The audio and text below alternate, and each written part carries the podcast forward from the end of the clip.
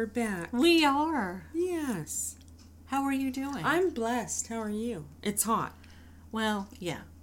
You know, California. It's officially July in the Central Valley, so Yes. it's hot. It's hot. It just swoops in. Yeah. I don't like it. I always dream of living somewhere else Okay. where it's rainy and cold. In where there's no people around, like I have to drive 40 minutes to see a human being, and I'm baking all the time. Oh. And it's cold. Okay. I'm thinking back east, maybe. Is that where that is? Uh, Rumors. I mean, Okay. I've heard. That's where I want to be. Okay. Now, it may I maybe only want to be there for a little bit because maybe I'll I'll say, oh, this isn't for me. You could, you know how some people like uh, vacation, so Yeah. you could do maybe part time in one place, part time somewhere else. Yeah, if I had if I was a person of wealth, but that's not this girl. Maybe we could do a switch home Oh, okay. with someone. Okay. That yeah. All right. Why not? Yeah, you know. Anyway, Yeah, no. It's summer. yeah. It's summer. Is Vermont like that? Oh, I would imagine. I don't know how warm Vermont gets, but I think it gets cold. Okay, I've always thought Vermont, Okay. but who knows? I could see you baking in a cabin in Vermont. Can't you? Yeah. And I don't want a lot of stuff in there. Okay. Nope. It's not about me anyway. How are you? Now I'm just sitting here picturing you like I could see you running out of the house whenever you hear a car coming. Yeah. What you want? What, yeah. Come on, people. And my dogs. oh, Yes, I'm I'm good. good. Wonderful. I'm good. Everything's everything's fine. Wonderful. Good. Good. Anything do you want to chat about anything before we get started? Anything No. on your mind? No, Okay. nothing. How about you? Not today. No. No, not today. I'm actually pretty relaxed today. Wonderful. Good. That's wonderful to hear. Fourth of July is coming up. yes. Let freedom ring. Amen. Yes. Well, do you want to start us off in prayer? Yes. All right. All Here right. we go. Dear Lord, I thank you for your word today. I ask that you would increase my wisdom and understanding as I read. Speak to me through your word, Lord. I pray that your word would create in me a clean mind and a renewed heart. Hide your words in the folds of my heart for times of need by myself or others. In Jesus' name I pray. Amen. Amen. Do you know for our last session, the entire first episode, we didn't talk about anything biblical? That's terrible. What's wrong with us? What's That's terrible. I was chopping up the episodes and I'm like, there is not one thing about the Bible and what we are saying. It must have been something somebody needed, though. I hope. We can pray. Yeah.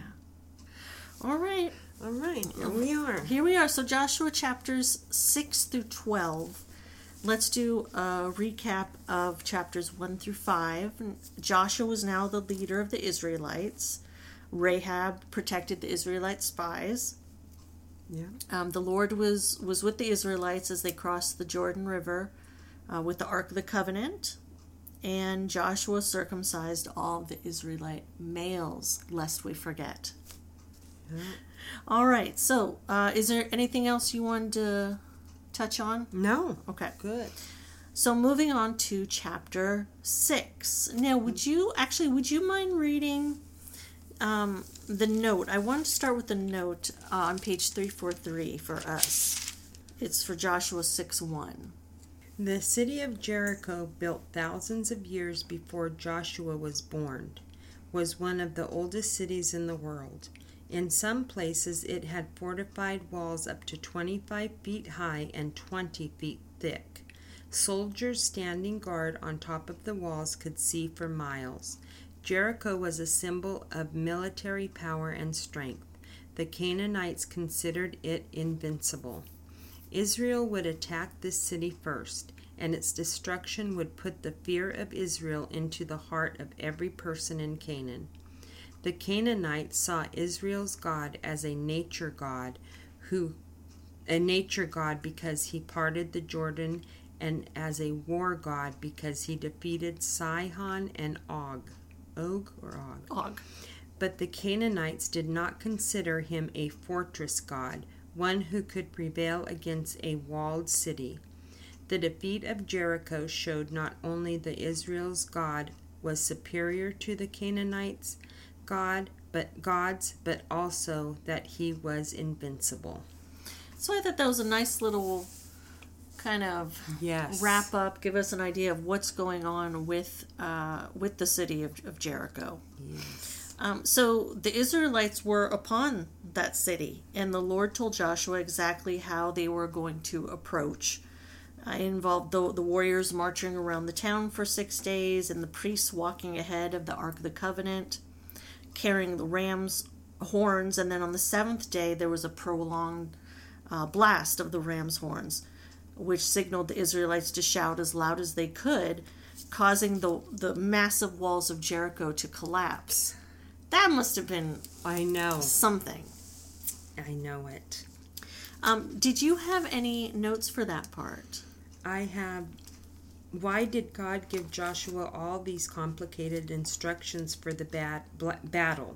Several answers are possible. God was making it undeniably clear that the battle would depend on Him and not upon Israel's weapons and expertise. This is why priests carrying the ark, not soldiers, led the Israelites into battle. God's method of taking the city accentuated the terror already felt in Jericho. This strange military maneuver was a test of the Israelites' faith and their willingness to follow God completely.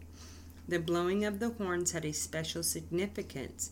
The same horns used in their religious festivals were to be blown in their battles to remind them that their victory would come from the Lord, not their own military might. Hmm. Yes. And that's something. Um, that's something really important to remember that it wasn't the soldiers going in first. You know, the, it wasn't like this mighty front of soldiers. Exactly. And can you imagine the soldiers on top of that wall, seeing them go around and around? That would have put fear in me. Like, that's nothing we would do. What are they doing? Like, playing like a head game. Mm-hmm. You know what I mean? Oh yeah, they probably had no idea what was going yeah. on. Like, what is happening here? and it wasn't just one day; it was six. Well, yeah. Yeah. six days, and then on the seventh day. But I'm sure they couldn't figure out what was going on. I know. Just, oh, yeah. Now, would you please read uh, those two, or the two verses I gave you there? Yeah. The seventh time around, as the priests sounded the long blast on their horns, Joshua commanded the people, Shout, for the Lord has given you the town. Jericho and everything in it must be completely destroyed as an offering to the Lord. Only Rahab the prostitute and the others in her house will be spared, for she protected our spies. You know, that's the th- once again, the Lord has always they always told them you have to destroy everything. Yes. How many times? Yeah. Yes. everything has to go. Yeah. Um, and then six twenty one, please. All right. 621 says, They completely destroyed everything in it with their swords men, women, young and old, cattle, sheep, goats, and donkeys. So everything. Everything was destroyed. Yeah. Yes. Um, and so the is so now the walls have come down, and the Israelites burned the town, but but God told them keep you know the silver, the gold, like the metals, Yes. because it was going to go into the into the temple. Okay. Yes. Yep. And uh, Rahab and everyone in her house were were okay because you know she she believed in the Lord, Yeah. you know, and she protected the spies. She sure did. Um, did you have notes for that part? Yeah. um, a couple. What I wanted to say about Sure. Rahab, just that I have underlined in her, in her auto, her bi- biography that we have, the little insert about her that I have. Um, God works through people like Rahab, whom we are inclined to reject. God remembered her because of her faith, not her profession. If at times you feel like a failure, remember that Rahab rose above her situation through her trust in God, and we can do the same. And her her life lesson for us was do not let fear affect your faith in God's ability to deliver. I just thought I'd share that. No, that's really good. And I imagine that Rahab was probably looked on as one of the lowest of the low. Absolutely. You know? I mean, a, a woman and then a prostitute. Yeah. Just think how we would look at her. Yeah. You know, we're no better. No, no, no, no. You know what I mean? I mean, how how the human race now looks at people like that. Absolutely. Yeah. Absolutely. So- No, it's no, we're no better now. Yeah. I know here in California, I, I'm not sure if it's all over the United States, but there's a program in the prisons here. It's there's a documentary on it, and I think it's on Netflix. That there's, and they're younger people, but they train them to be firefighters. Okay. and when they leave the the prison they are firefighters they Oh, are so- complete 100% So they train them in the prison. in the prison Oh. and the the proudness they have not proud but thankfulness Mm-hmm. that changes those people's not only their life but like i could get chills because i we watched it. I we watched it probably three years ago. But like there's mothers in there that have children at home waiting for them. That changed the generations from that point on. Yeah. And then these people are fighting fires in our you know we live in the forest and we don't but Yeah. all around us Yeah. the fire the forest fires like cressman last year you know it's already starting again now Yeah. and them going so happily to fight these fires to save people's lives to save their livelihood to save them Mm-hmm. so not only were they in despair then they are taught this trade then they're helping save someone. You know what i mean? Like Yeah. i just think about that. Like maybe they were a rahab. Mm-hmm. and and like look at look what happened to them. You know i don't know why i'm thinking of that. I don't know maybe somebody need to hear that but you know someone had the thought to let's let's rehabilitate these people and actually give them a a trade i mean you know, like you're really doing something in the community. that's like a major i mean how many i would never want to be a firefighter. I don't have th- the thought of that i first of all i'd be so afraid. I mean the heat you know what i mean? Like, Yeah. i don't know.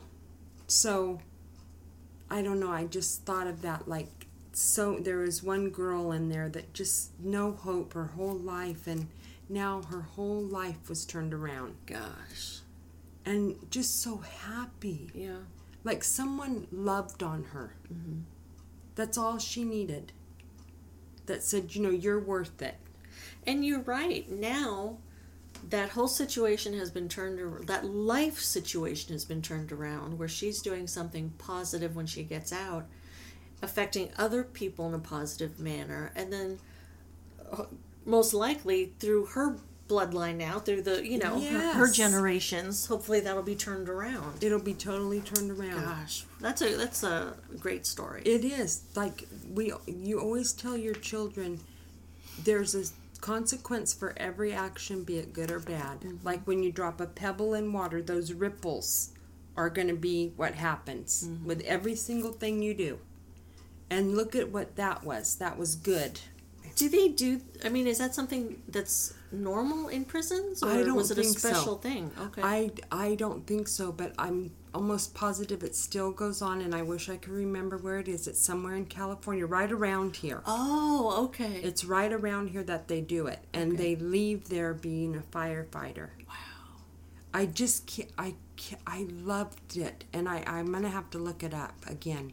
and see what it exactly was called because they were talking about the whole thing was on California fires and how it has changed. We used to have just a season of fires. Now it's all year here. Um, the beetle, that brown beetle or whatever that ate, you know, due to that, due to droughts, all these circumstances has made the California fires not just a season, it's year round. So we need to have more firefighters. So then they were attacking how can we do that? Hmm. We- People don't want to do this. And then they offered it there, and Wow. just the neatest thing. And that that's the thing. California has been so dry for years. Yeah. Wow. But look at that blessing I though. that, that look amen. at that how it worked amazingly for those people. amen. Yeah. Amen. You know? Yeah, amen. It was the neatest story because they, you know, the head people of I don't know what had to meet about this fire, how it's so changed Hmm. in here. And so it was, it's very interesting. Reagan got me watching it, of course. anyway, I just thought I'd share that. You know, all of us are worth it. Yes. So even her. That's right. Yeah. So Because I we are just far too easy. I'll speak for me. Far too easy. You can brush someone off or think they're not important somehow, but they are. right. I you're speaking for me too. They are. That person plays a part in the grand scheme of things too. Yes. Absolutely. Everyone does. 100%. You know, um, and she was a prostitute. Okay, that means she was a sinner, as we all are sinners, mm-hmm. but her sin was showing. Mm-hmm. Ours just may not be showing easily. And I, th- let's talk about that for a sec. Yeah. I want everyone to to just realize before anyone goes pointing fingers. We've talked about pointing fingers before. Before anyone goes pointing fingers at someone else's sins, you take a hard look at yourself. We've all got sins. We've all got skeletons in there somewhere. So don't start getting like just don't get on a high horse thinking, oh well, you know, I'm clearly the way my mind works is is better than the way that person. Oh no, sister, No, no. Sin is sin. Sin is sin, and we've all got it. Yeah, Your And- sin isn't any better than her sin or his sin. that's right. And love is love. Yeah, Yeah, because we were just talking about this the other day.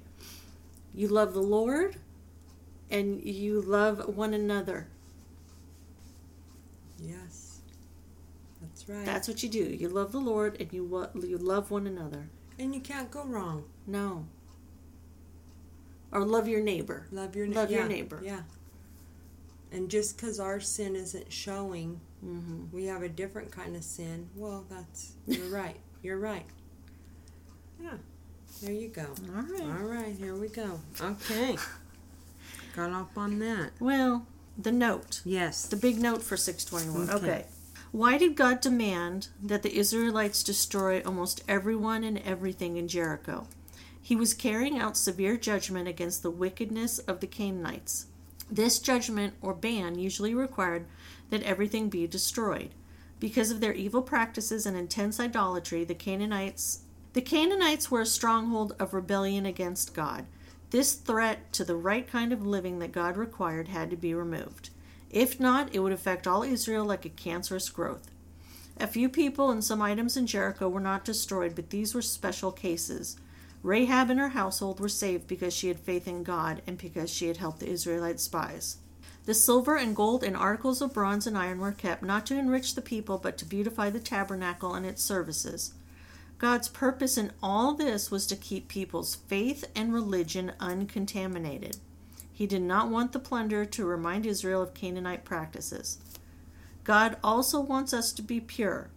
He wants us to clean up our behavior when we begin a new life with Him. We must not let the desire for personal gain distract us from our spiritual purpose. We must also reject any objects that are reminders of a life of rebellion against God. And that's why. That's why they couldn't be mm-hmm. like, well, you'll you'll be okay. We won't kill you. No, they had to take them all out. They sure did. They were following God's orders. yes. Now, did you have anything else for chapter six? That's no, I don't have anything else. Okay.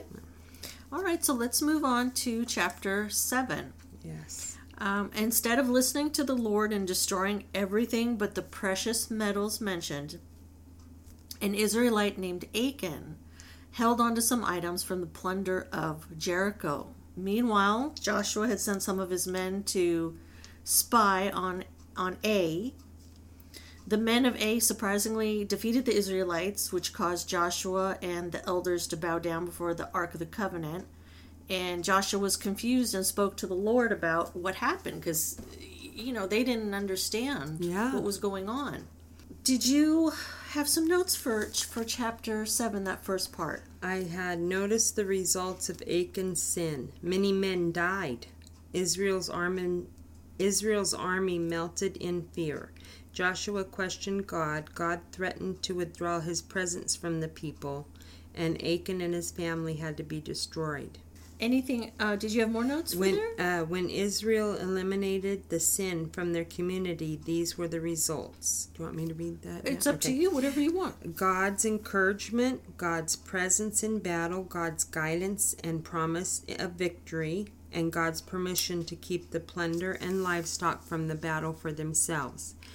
Throughout Israel's history, blessings came when the people got rid of their sin. You will also experience blessings when you turn from sin and follow God's plan wholeheartedly. And there's, you know, there's another example of a sin, Achan, what he did, that ripple effect. Exact, yeah, You know how it affected so many people, and not in a little way. I mean, people died yes. because of it. Okay, oh, yeah. There were quite a few notes in this first part. Did you have any more you wanted to go over? Um, I put I had um, when Joshua first went against Ai, he did not consult God but relied on the strength of his army to de- defeat the small city. Only after Israel was defeated did they turn to God and ask what happened.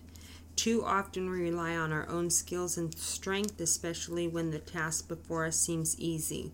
We go to God only when the obstacles seem too great. However, only God knows what lies ahead.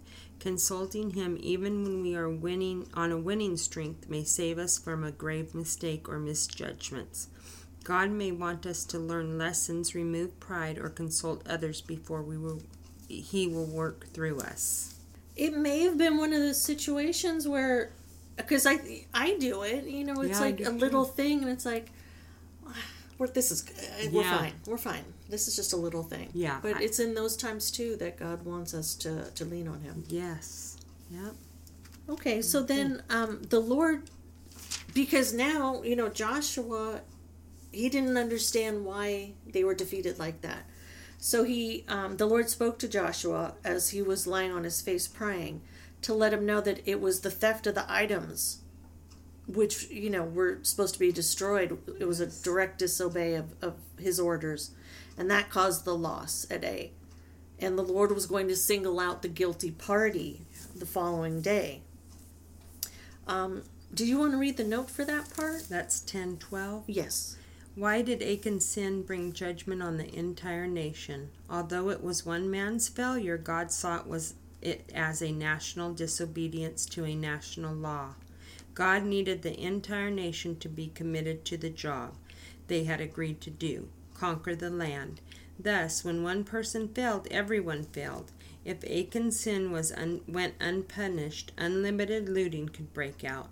The nation as a whole had take, to take responsibility for preventing this undisciplined disobedience. Achan's sin was not merely his keeping some of the captured goods. God allowed it in some cases, but more importantly, it was his disobeying God's explicit command to destroy everything connected with Jericho. Achan's sin was indifference to the evil and idolatry of the city, not just a desire for money and clothes. God would not protect Israel's army again until the sin was removed and the army returned to obeying him without reservation. God is not content with our doing what is right in some of the time. He wants us to do what is right all of the time. We are under His orders to eliminate any thoughts, practices, or possessions that hinder our devotion to Him. Mm. So the next day, Achan was, was singled out. And he did confess, you know, to stealing some items a beautiful robe and coins and and gold. And he hid them under the dirt of the under the tent. Yeah. And so all the items were dug out and they were laid before the lord. And so joshua had achan's sons and daughters and livestock brought out in the presence of the lord. And the israelites stoned them to death. Yeah. It had to be. Yeah it had to be. And then they burned their bodies did you want to read the notes for that part or anything? Um, why did Achan's entire family pray for his sin? The biblical record does not tell us if they were accomplices to his crime, but in the ancient world, this family was treated as a whole. Achan, as the head of his family, was like a tribal chief. If he prospered, the family prospered with him. If he suffered, so did they. Many Israelites had already died in the battle because of Achan's sin. Now he was to be completely cut off from Israel. Achan's entire family was to be stoned along with him so that no trace of the sin would remain in Israel. In our permissive and individualistic culture, we have a hard time understanding such a decree, but in ancient cultures, this punishment fit the crime. Achan had disobeyed God's command to destroy everything in Jericho. Thus, everything belonged to Achan had to be destroyed. Sin has drastic consequences, so we should take drastic measures to avoid it. I remember the first time I read that section, oh. I was oh. like, oh my gosh, why did they have to kill uh, the family members? I know. But it does, in the context of everything, it makes sense. It sure does. You know, he, he was, Achan was the head of the household. He was the head of the family, yeah. and it was like a tribe, so they had to punish everyone. Sh- yeah. Okay, now did you have anything else for chapter 7? I don't. Okay, so chapter 8, Joshua chapter 8, verses 1 and 2. Then the Lord said to Joshua, Do not be afraid or discouraged. Take all your fighting men and attack. Ai, for I have given you the king of Ai, his people, his town, and his land. You will destroy them as you destroyed Jericho and its king. But this time you may keep the plunder and the livestock for yourselves. Set an ambush behind the town. So now God is, He's telling them, yeah. all right, you're good here. You want to take the the plunder, take the plunder. Yes. And and that's what happened. That's exactly what they did. They sure did. Yeah. Uh, did you have notes for that? After Israel had been cleansed from Achan's sin, Joshua prepared to attack Ai again, this time to win. Joshua had learned some lessons that we can follow. Confess your sins when God reveals them to you. When you fail, refocus on God, deal with the problem, and move on. God wants the cycle of sin, repentance, and forgiveness to strengthen us, not weaken us. The lessons we learn from our failures should make us better able to handle the same situation the second time around. Because God is eager to give us cleansing, forgiveness, and strength, the only way to lose is to give up. We can tell what kind of people we are by what we do on the second and third attempts. I love that. I know. I love that. So God doesn't want us to get bogged down. No. Not at all. Mm-mm. And then, why did God allow the Israelites to keep the plunder and cattle this time? Israel's laws for handling the spoils of war covered two situations. Cities like Jericho were under God's ban, judgment for idolatry. They could not be looted. God's people were to be kept holy and separate from every influence of idolatry. The distribution of captured goods from cities not under the ban was a normal part of warfare. It provided the army and the nation with the necessary food, flocks, and weapons needed to sustain itself in wartime. Ai was not under the ban. Ai was not under the ban. The conquering army needed the food and equipment because the soldiers were not paid. The plunder was part of their incentive and reward for going to war. So then, moving on with chapter eight, um, Joshua then built an altar to the Lord for for the burnt and the peace offerings. And I believe if you could please read uh, verses 33 and 35. Okay. Then the is then all the Israelites, foreigners, and native born alike, along with the elders, officers, judges, were divided into gr- two groups.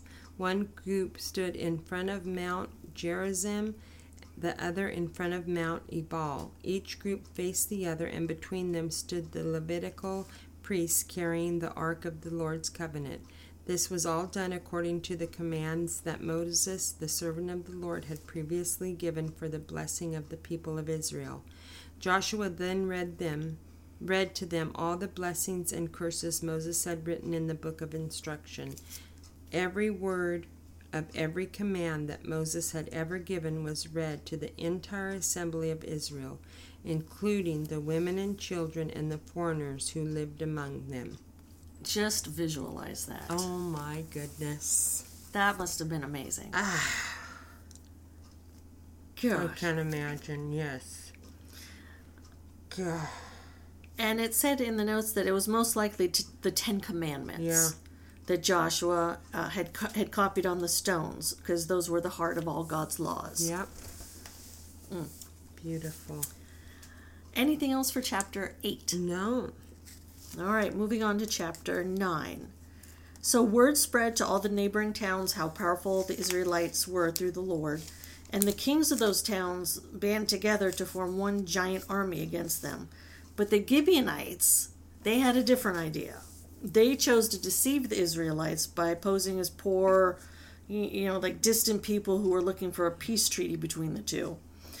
And Joshua didn't consult with the Lord and chose to approve the treaty. And, but the truth soon came out who they really were. But because the oath was made in the presence of the Lord, he had to hold it. He couldn't Yeah. be broken. But the Israelites made the Gibeonites their woodcutters and water carriers for the rest of their, their days. Um, did you have anything for chapter 9? I had um, Joshua and his advisors had made a mistake, but because they had given an oath to protect the Gibeonites, they would keep their word. The oath was not nullified by the Gibeonites' trickery. God had commanded the oaths to be kept. Breaking an oath was a serious was serious. Then this encourages us not to take our promises lightly. Anything else for chapter 9? I don't have anything. Okay. Okay. So moving on, chapter 10. Now the Jerusalem king heard how powerful Joshua and the mm-hmm. Israelites were. And on top of that, you know, the Israelites had made peace with the Gibeonites. Yes. Uh, so the king was afraid and put out word to all the neighboring kings that they should um, they should join forces and attack Gibeon. They were known because the Gibeonites were known for their strong warriors, so it would be advantageous to take them out. Five Amorite kings and their troops banded together for the attack. I don't know if it said how many troops that was, but I imagine it was I would a think- decent size. Yeah. Uh, but the Gibeonites sent word to Joshua, who told them not to fear because the Lord had given them victory, and it was theirs. They, they did, in fact, have victory. Yeah. So, Joshua chapter 10, verses 12 through 14. On the day the Lord gave the Israelites victory over the Amorites, Joshua prayed to the Lord in front of all the people of Israel. He said, Let the sun stand still over Gibeon and the moon over the valley of Ayalon. Side note, I heard about seven different ways to pronounce that word, Oh, okay. but Ayalon was, I think, the correct one. the best one. Okay. So the sun stood still and the moon stayed in place until the nation of Israel had defeated its enemies. Is this event not recorded in the book of Jashar? The sun stayed in the middle of the sky and it did not set as a normal day. There has never been a day like this one before or since when the Lord answered such a prayer. Surely the Lord fought for Israel that day. I just thought that was really amazing. Yeah. It is. For sure. Um, did you have any notes for for the beginning of chapter ten? Yes. It says, How did the sun stand still? Of course, in relation to the earth, the sun always stands still. It is the earth that travels around the sun. But the terminology used in Joshua should not cause us to doubt the miracle. After all, we are not confused when someone tells us the sun rises or sets.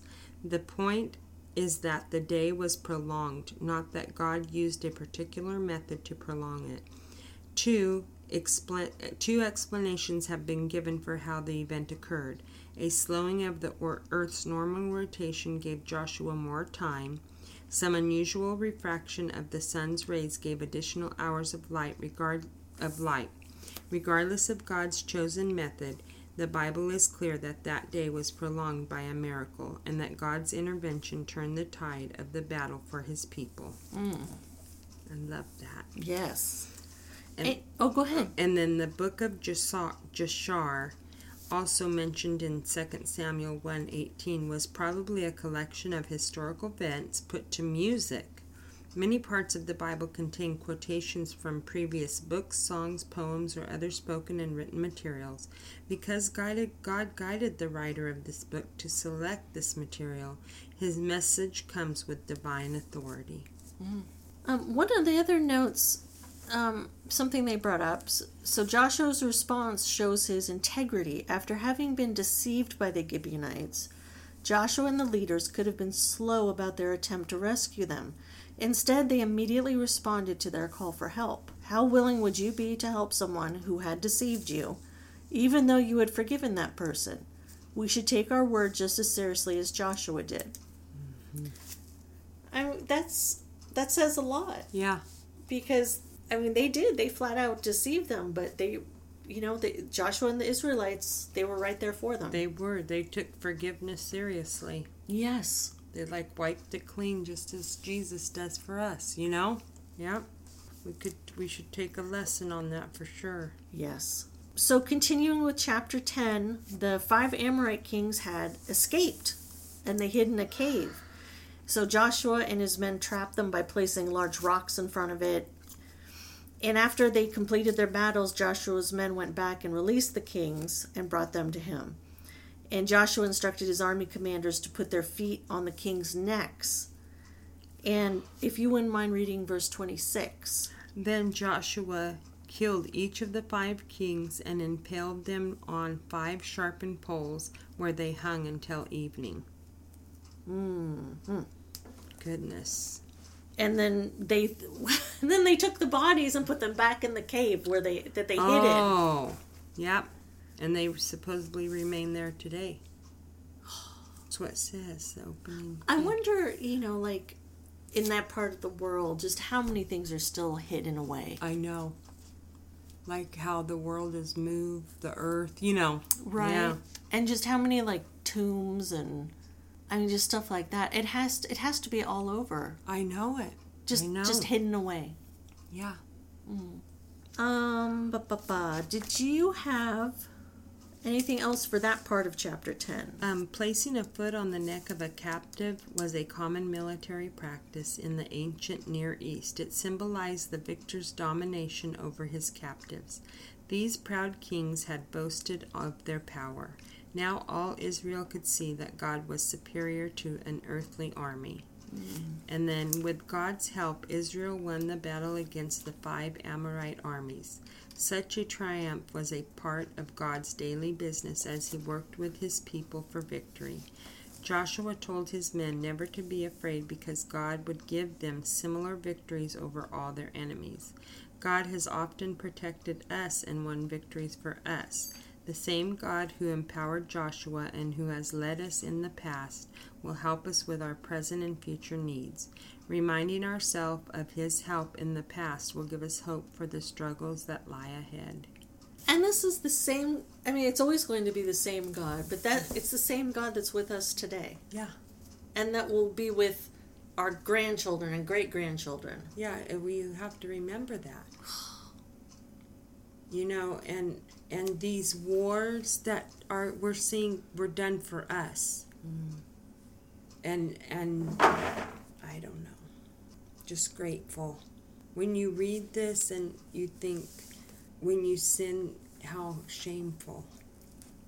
I mean what they did for us and uh, you know, Yeah. I mean, t- yes, it's hard. It is. But we're thankful. Yes.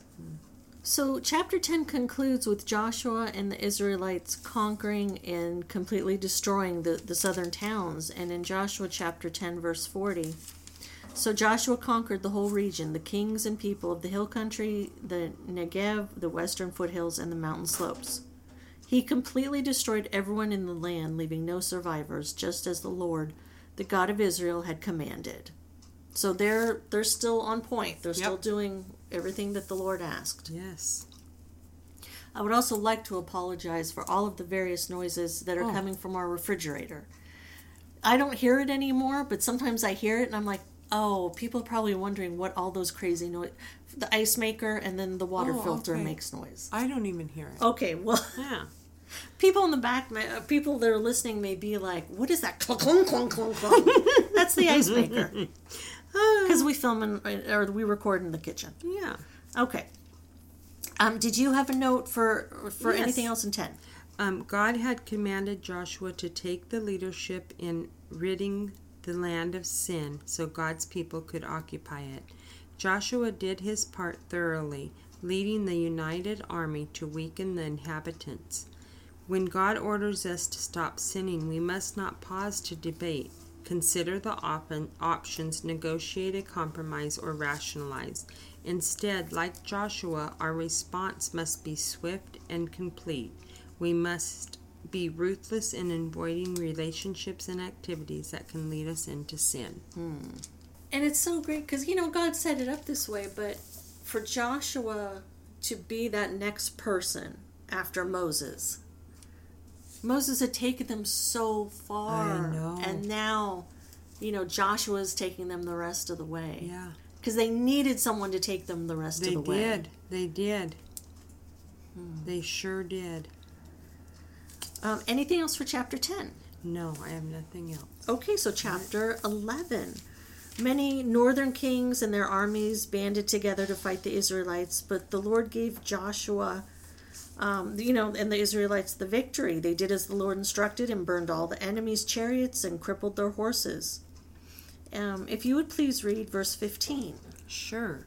As the Lord had commanded his servant Moses, so Moses commanded Joshua, and Joshua did as he was told, carefully obeying all the commands that the Lord had given to Moses. Imagine if he didn't. I know. What would have went on? My I know. Yes. Um, any notes that you want to read? Yes, um, Joshua carefully obeyed all the instructions given by God. This theme of obedience is repeated frequently in the book of Joshua. Partly because of obedience is one aspect of life that each believer can control. We can't always control our understanding because we may not have all the facts. We can't control what other people do or how they treat us. However, we can control our choice to obey God. Whatever new challenges we may face, the Bible contains relevant instructions that we can choose to ignore or choose to follow. And I want to talk about that note for a sec because Yeah. this is so important. Obedience is the one aspect of life that each of us can control. And that's absolutely true. We can do what's in our power, in our control. Yeah. But all those other things you have to remember, you you you have to leave it up to God because you can't control what other people think of you or what they say about you or you know because and also you know we don't have all the facts about everything. No. You control what you can control. Yeah. And that's it. Yeah. That is completely it. And it doesn't matter what people think of you. No, it doesn't. It really doesn't because you know we're not here to impress man. No, But They- some people get very bogged down in they that. do. And one day, if they continue to be obedient to the Lord and study, they're not going to care. No, it will come to that point where God will will change your heart. Yeah. So I agree with you 100%. Yep. There's another note here if you'd like me to read it. Please. Joshua followed every detail of God's commands to Moses. It is usually difficult to complete someone else's project, but Joshua stepped into Moses' job, building upon what Moses had started, and brought it to completion. A new per- person starting a new job usually brings a new style and personality to that job, but the church or any other organization cannot work effectively if every change a personal a personnel means starting from scratch. Well, that's the truth. Have you been at a church where they did that? I've been at a church. I've been. Our church has changed. You know, with personnel, like not the pastors, but um, like you know maybe the children's program or a new youth pastor, this or that, and that's true. I read a um, quote today by Sproul saying, "It is the task of a pastor and of the church to feed the sheep." If someone who is not a sheep comes in, that's fine. But we're not going to change the menu and give the sheep goat food. Hmm. So, in other words, you should go to a church that just teaches the Bible. If someone comes in that that um, that doesn't believe or isn't a believer, you can't change what you believe to make them comfortable. Okay, yeah. You know what I mean? Yeah. So you want someone that has a solid foundation. The church I've been at, there's never been a change in the the the teaching ever, ever, ever, ever, ever. It's always remained constant. Yes. That's good. That's a testament to how strong that, you know, the what's it called? Like the elders or the Yeah, the elders make the decisions, not the pastor. I think that's another good thing because, you know, uh, that's a lot of power for one person if you're letting your pastor. I don't know. make all the choices. Yeah, I think that, and you know, we're human, but there's never been any change in what we're taught. There's never another book coming along. Yeah, there's nothing new. There's no There's new- nothing new. Yeah. It's the same Bible. It's the same ESV version, and um, there's people that have gotten new pastors here. There's one church here um, that got a pastor, and I guess it. Well, I've talked to, and um, it changed so radically, and that's I would leave. I mean, that's just my opinion, but you know, if someone's that just and then the people that come in and teach they have to have the this even if you join that church you have to have a belief they you have to take a class and everything Mm. because you know you're you're you're committing to help raise the children that are at that church you know it takes a village to raise a child and you're you're committing to pray for these children to you know Mm-hmm. so uh and i agree with that Yeah. you know so i don't know i i'm very pleased being there so Well, good. Good. yeah Okay, so moving on. All right, Joshua chapter 11, verses uh, 19 and 20. No one in this region made peace with the Israelites except the Hivites of Gibeon. All the others were defeated, for the Lord hardened their hearts and caused them to fight the Israelites.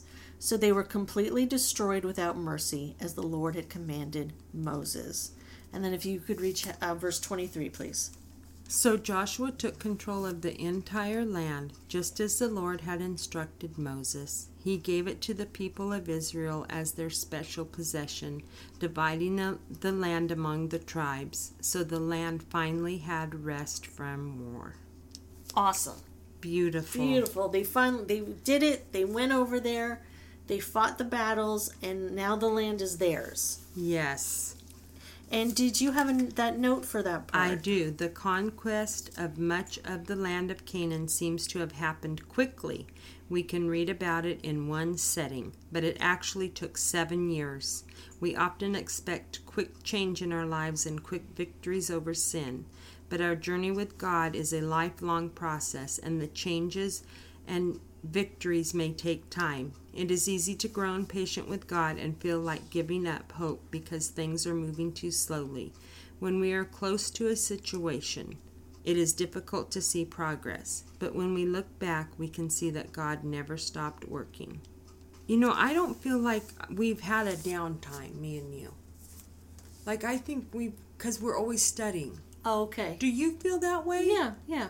I don't feel like where it says it can feel like it's getting going slow. Okay. No. And I feel like we've learned a very, very a lot. Oh, yes. And w- and we have been faithfully studying for how many years? Four. It's yeah, it's been a bit. I wrote it down when you told me that a couple weeks ago. Oh, 1 11 18. Really? That's what I have here. Okay. All right. So that's, 3 years. yeah, it's going to be four years Mhm. that we've really been studying. Yeah. But I mean, totally on a daily basis. Yeah. And and everyone I mean, you'll get to that point where you'll want to be in the word daily. Yeah. Yep, you will. And you know, you don't have to be praying to talk to God. You can just talk to him like like you're people think you're nutty, like you're in the store like, "Yeah, Lord. Lord, I just need you right now." Or, "Lord, that lady over there, I just feel like you're wanting me to pray for her." Me and Rob, yeah. Well, there's stories. Yeah, we're just stories, yeah. but they're not appropriate for here. no. But you but you're absolutely right. Yeah. Okay, the next note. the descendants of Anak were the tribes of giant of giants the Israelite scouts described when they gave their negative report on the promised land. This time the people did not let their fear of the giants prevent prevent them from engaging in battle and claiming the land God had promised. Okay, so anything else? Oh, that's what I was going to bring up. That with that last note about quick changes and quick victories over sin. Not that not only applies to us, but I think for people you love as well, where you you know, you're praying for them and you know, you just want to see whatever change that they need. You know, whatever that's going on in their life. It's not guaranteed that's going to be a quick a quick No. uh, transformation either. No. I mean, it may be a lifetime of praying for that person. Yes. And that's okay. Exactly. because we got to remember it's God's timing. Mhm. And and if it is a and it, if it is a transformation, once the transformation happens, there's going to be even some harder work. Yeah. Maybe, depending what that transformation you're asking for is. Yeah. If it's in God's will. Yes, amen. But you're right. Yeah. It's not going to be easy. no, and that's okay. Mm-hmm. Easy isn't. We don't. It's okay. Yeah. Okay, so moving on to chapter 12. Now, chapter 12 is. It's. I'm just going to read the note here. It, chapter 12 is a summary of the first half of the book of Joshua. It lists the kings and nations conquered by Joshua, both east and west of the Jordan River. As long as people trusted and obeyed God, one evil nation after another fell in defeat. And while it's all all that information is very important, and if you would like to go further into it, we can. But That's it. as for you know, as we're not going to go any deeper into it. Amen. Okay. Yeah, you can just look at it. It's all it's really interesting stuff. Yeah, but- it is. And that's all I have. That's chapter 12. That's it. Yeah, is there anything else you wanted to talk about in that reading? Um, Or anything else? no, that's it. Okay. So let's get to the music recommendation this week. I have another album. Wow. I really sometimes I just have a hard time picking one song. Yeah. Because if I listen to the album, I'm like, well, that one's really good. That one's really good. Okay, so this week it is it's a Dolly Parton album. Oh, Letter to Heaven: Songs of Faith and Inspiration. wow. It's beautiful. It is. yes, Her voice. Dolly's awesome. Yeah, she is. Um, you can find it really wherever. I'm sure you can go to YouTube and find some some of the songs on there. It'll be on iTunes. It'll be on Amazon Music. Wherever. Wherever. There's so many options nowadays. Yeah. But I do recommend it's, it's beautiful songs on there. yes. Amen. Um, let's give out some information. The email is basic Bible study 19, the number 19 at gmail.com, facebook.com slash my basic bible study, and the website is mybasicbiblestudy.com. Next time, Amy, we're going to finish up Joshua. I can't believe it. Now, I know someone may be saying, What in the world? That's a lot of chapters because we're going to be doing chapters 13 through 24. It is a lot, but a lot of it is how the land was divided among the people. Exactly. Um, so I'm pretty sure we're going to be able to cover all that for, for next time. Yeah. Exactly. Yeah. We don't need to know if Jebediah got A parcel or not. or- Yeah. yeah. I mean, read, absolutely read it. Oh yeah. It's it's interesting stuff, but um, so yeah, so we will finish up Joshua next time, friend. Yes. There we go. Boom. God bless. All right, thank you, Thank and you. we will catch you next time. Yes.